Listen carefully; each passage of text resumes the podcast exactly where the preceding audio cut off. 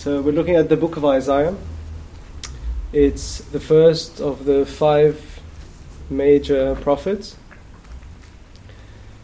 And the division of the Old Testament is really nice because we have the five books of Moses plus 12 books, historical books.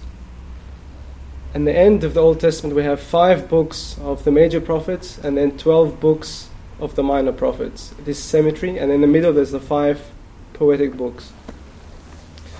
So Isaiah is the first one. It's the biggest prophecy. His name means Jehovah saves. Uh, he prophesied in the days of four kings. We get the mention in the first chapter. So the first one is in the days of Uzziah, Jotham, Ahaz, and Hezekiah. Now, Uzziah was a, a faithful king. The next one, Jotham, he was also a faithful king, but the, in his days the people were wicked. The third one, Ahaz, was a completely wicked king. And then comes Hezekiah, who's another faithful king. So he reigned, he prophesied for about 50 years. Some people say up to 70 years. It depends how he calculated, but it was it was a long time. He was a he was a prophet. In his days, unfortunately, as we heard, the northern kingdom, which is Samaria, which is Ephraim, which is Israel, was captured by the king of uh, Assyria. We're told that he has two sons. One is mentioned in chapter 7. His name is Shear-jashub his name means a remnant will come back. And then another son, who's mentioned in chapter 8, who's the longest name.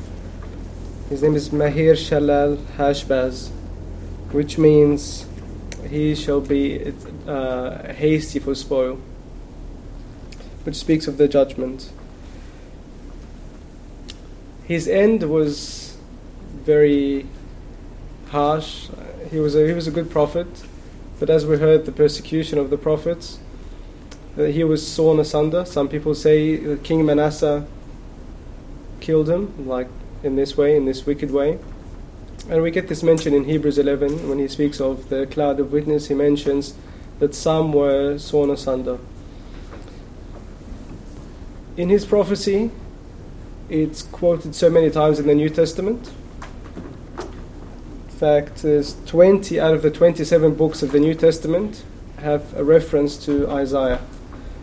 12 books make a direct quotation from Isaiah, and his name is mentioned 21 times in the New Testament. So it's a very important book. Some say that Isaiah was also related to King Amaziah. He was uh, maybe because Isaiah the son of Amos. Some say he is related to the prophet Amos, again because of his surname. That's not confirmed, but that's what some people suggest. The Lord Jesus is mentioned so many times in this prophecy, and we'll go through some of the quotations where there's reference to the Lord Jesus. The prophecy of Isaiah may, might seem obscure for some people, but as you th- as you read through it, you'll find that you know many of the verses, that it's not as obscure as other prophets. For example, if we read chapter one, verse eighteen.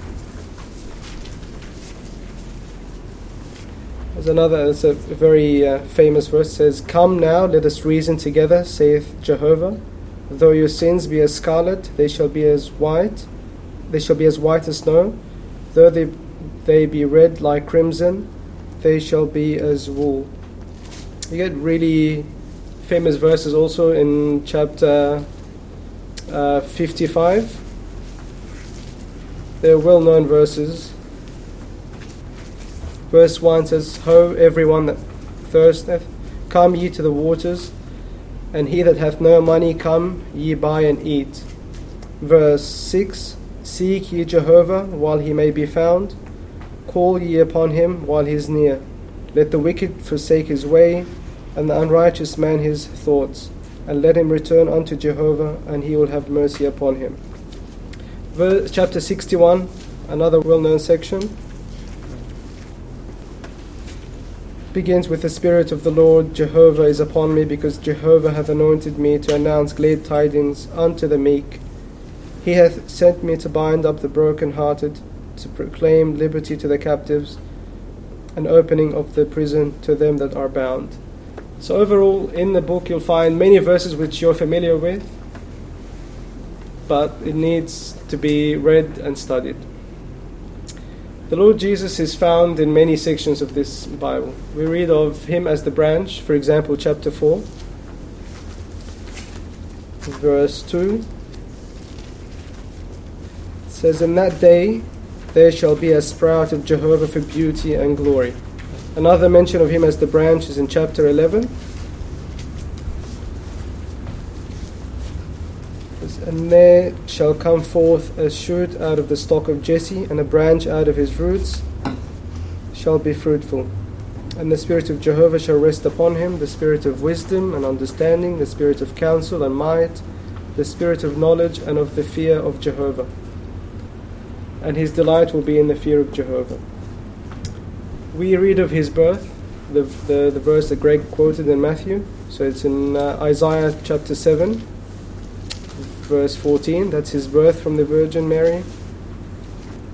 Therefore, will the Lord himself give you a sign? Behold, the virgin shall conceive and shall bring forth a son and call his name Emmanuel. We read of his names in Isaiah chapter 9, verse 6. It says, For unto us a child is born, unto us a son is given and the government shall be upon his shoulder, and his name called Wonderful, Counselor, Mighty God, Father of Eternity, Prince of Peace. Uh, we read of his uh, him as the perfect servant in chapters 52 and 50, 49, the one who has the ear to listen as the instructed.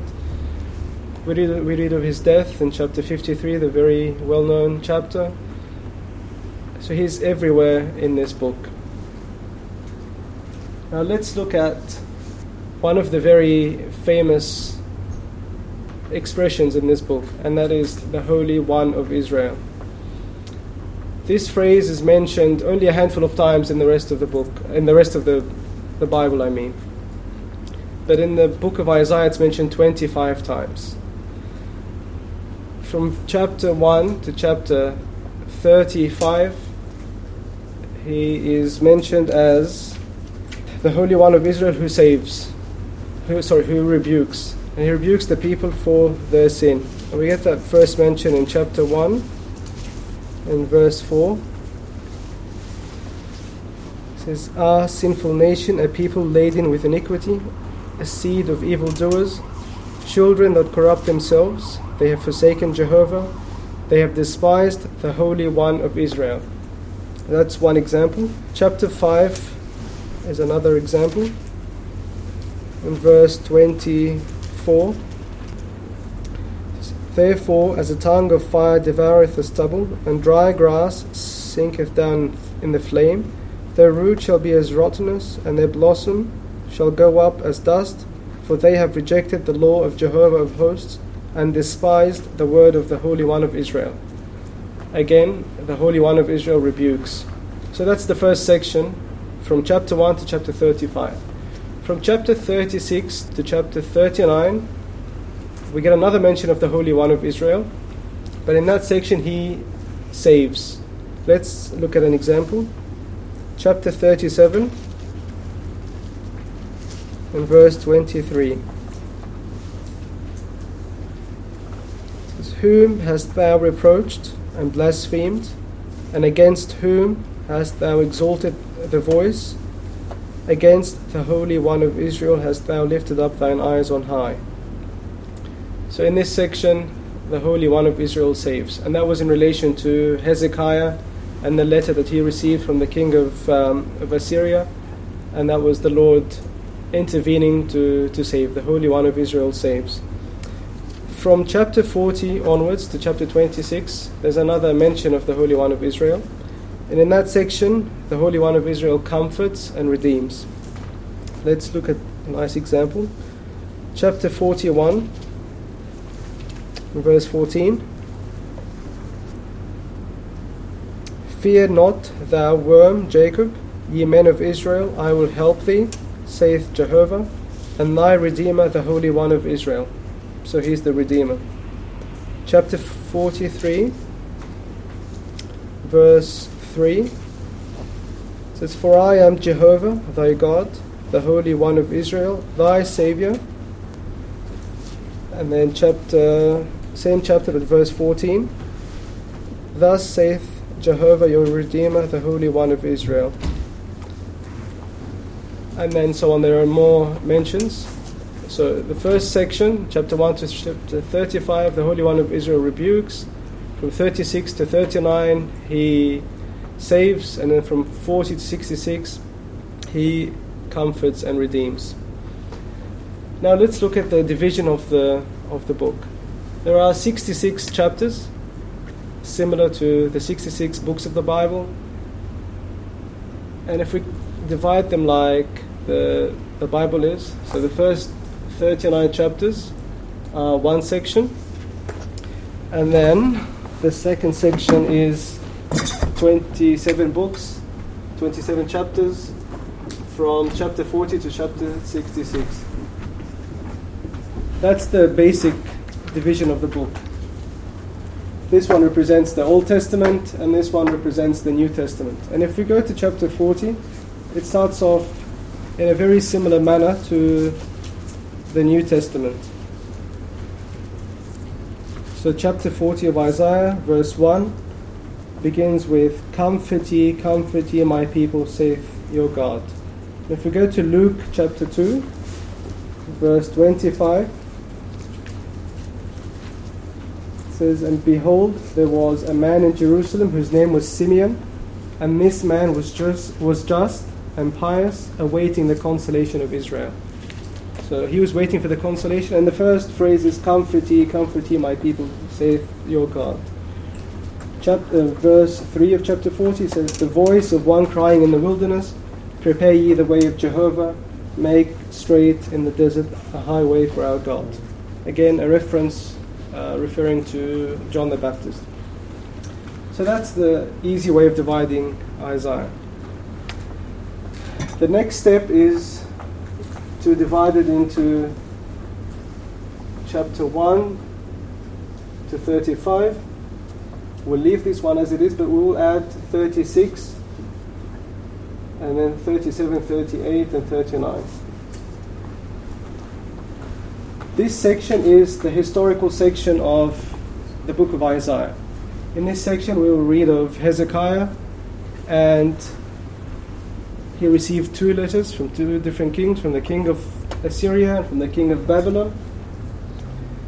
Three miracles happened in this section 185,000 were slain by an angel. Um, Hezekiah has 15 years added to his life and the sun was moved back 10 degrees. So that's in this section. Now, to divide it to a smaller section, chapters 1 to 12. In these chapters, we will find prophecies about Judah. We'll find the Lord rebuking his people. And what characterizes the first 12 chapters are visions. We get the first one in chapter 1, verse 1. This is the vision of Isaiah, the son of Amos. Chapter 2, verse 1, the word that Isaiah, the son of Amos, saw. Again, a vision. Chapter 6, in the year of the death of King Uzziah, I saw the Lord sitting upon a throne. So, what characterizes the first 12 chapters? Visions from chapter 13 to 27, there are burdens, prophecies against nations which are around Israel. We go to chapter 13, verse 1, it says, The burden of Babylon. Chapter, um, Chapter 15, the burden of Moab. That's in verse 1. Chapter 17, the burden of Damascus, verse 1. Chapter 18, it's about Cush or Ethiopia. That's in chapter 18, verse 1 and 2. Chapter 19 and 20, it's against Egypt. Chapter 21, verse 1, the burden of the desert of the sea. Chapter 21, verse 11, the burden of Duma. Verse 13, the burden against Arabia. And then chapter 22, verse 1, the burden of the valley of vision. Chapter 23, the burden of Tyre, that's verse 1. And so on. So, what characterizes these from chapter 13 to 27? Burdens. From chapter 28 to 35, these are characterized by the word woe. Let's have a look at chapter 28. The first word Woe to the crown of pride of the drunkards of Ephraim. And what's nice about this section is you get the word woe mentioned. It's mentioned six times in this section. You get one woe, and then it's before the second woe is introduced, we get a nice reference to one of the beautiful characteristics of the Lord. So let's have a look. So, chapter 28, verse 1 Woe to the crown of pride of the drunkards of Ephraim. Same chapter from verse 23 until the end of the chapter, we get a reference of the Lord who is the sower, Jehovah the sower, from chapter 23 down to chapter 29. That's the first characteristic. The second woe is mentioned in chapter 29, verse 1, and it says, Woe to Ariel. And then, down in verse 22, we get the second characteristic of the Lord. It says, Therefore, thus saith Jehovah who redeemed Abraham. Jehovah the Redeemer. That's the second characteristic. Chapter 30, that's the third woe. It says, chapter 1, Woe to the rebellious children, saith Jehovah and then we get the another characteristic of the Lord that's in verse 11 and 12 and 15 we get the mention of the Holy One of Israel mentioned three times which is the most mentions of the Holy One of Israel in one chapter. That's the third characteristic. Chapter 31 verse 1 woe to them that go down to Egypt for help. And then that's followed by a nice characteristic in chapter 32 speaks of the Lord in his righteous kingdom. Behold, a king shall reign in righteousness. Chapter 32, verse 1. Chapter 33, verse 1, again another woe. Woe to thee that spoilest, and thou was not spoiled. And then that's followed by a nice characteristic in, chap- in verse 17 of the same chapter. Thine eyes shall see the king in his beauty. The king and his beauty. Chapter 34, another woe. That's in verse 2 it says for the wrath of jehovah is against all the nations. And that's followed in chapter 35 with a nice characteristic. In verse 2 the second half of the verse it says they shall see the glory of jehovah the excellency of our god. So that's the lord in his in his glorious king. That's the third section. The fourth section we had a look at, and that's chapter 36 to 39. That's the historical section. So now we've divided the first 39 chapters. The remaining 27 chapters can be divided into three sections of nine chapters each.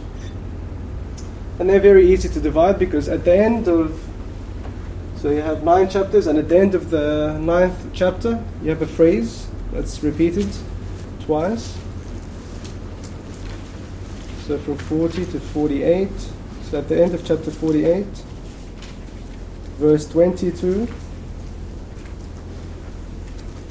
There is no peace, saith Jehovah, unto the wicked. This verse is repeated again after nine chapters. So, chapter 57, verse 21. Again, there is no peace, saith my God, to the wicked.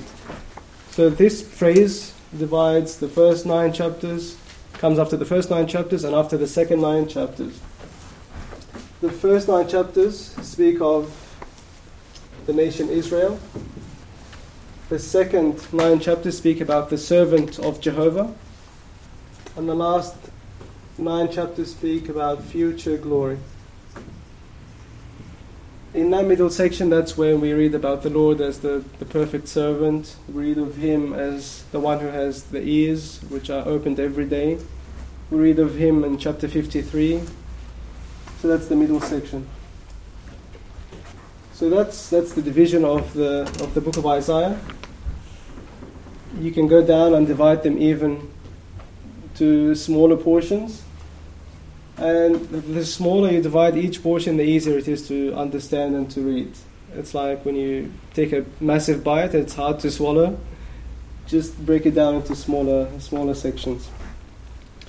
Before I close, I'd like to look at one section in particular, put it under the microscope, and that's chapter 36 to 39, the historical section. Chapters 36 to 39 can be divided into three sections, as we will see.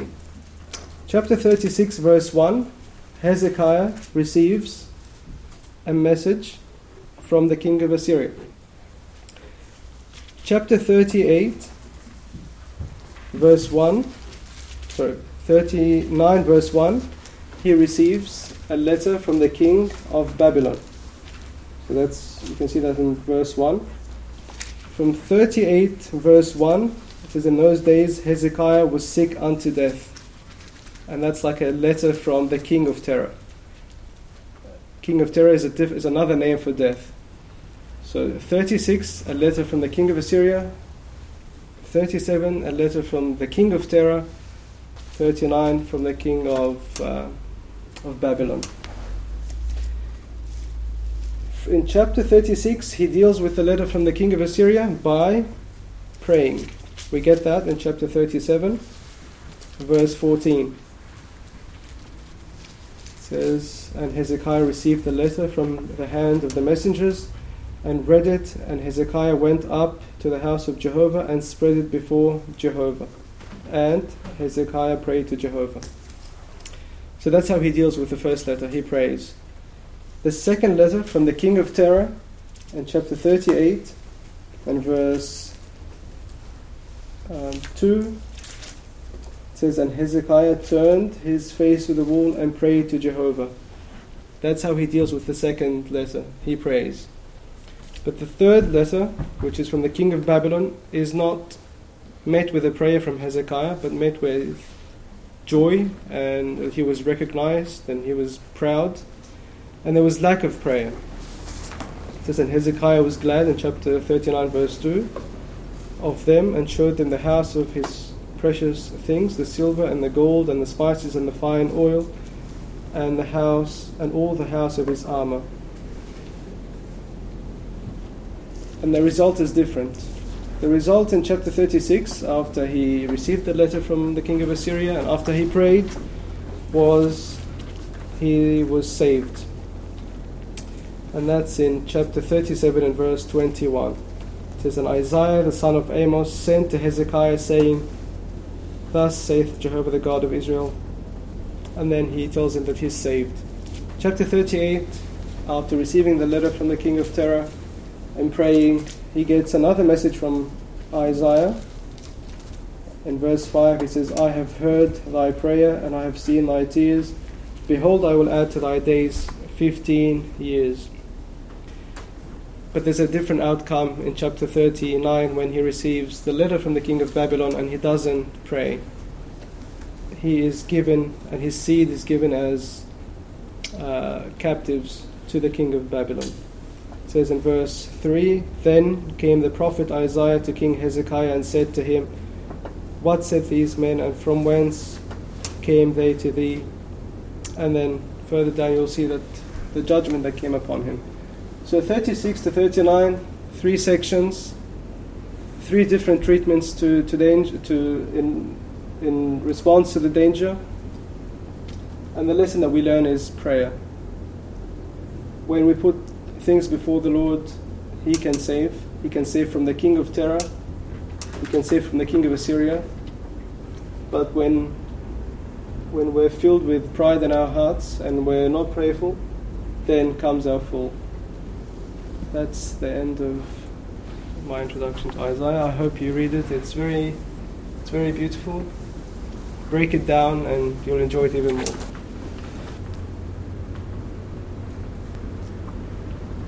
I had a question about um, several times Isaiah mentions the day of the Lord, the day of Jehovah.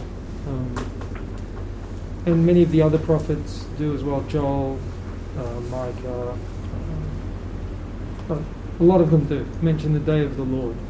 Um, what is that time period of the day of the Lord? As, as you read through the prophets, first I'm going to give a, a, slight suggestion that it's at least two two layers. Um, that in reading, sometimes when the prophet speaks of the day of the Lord, they're speaking about a day of judgment um, that will actually come about physically on the people of Israel or on the people of Judah, leading to the to the exile. They say things like, "In that day, Jehovah shall," and then some destruction, some um, some calamity that comes upon them. But it has a prophetic aspect as well, and that's sort of where my my question is. So one point. The point is there's two layers of this day of the Lord, at least two. Um, but then that prophetic one, what time period is that? It's often said that the day of the Lord doesn't begin until the Lord is physically here again. Um, suggested a couple of times in Bible studies during the course of the past year. Um, something different, and no one's shot me down that when you read the Old Testament prophets that speak of the day of the Lord, I cannot, other than conclude that it includes at least part of the seven years of tribulation period.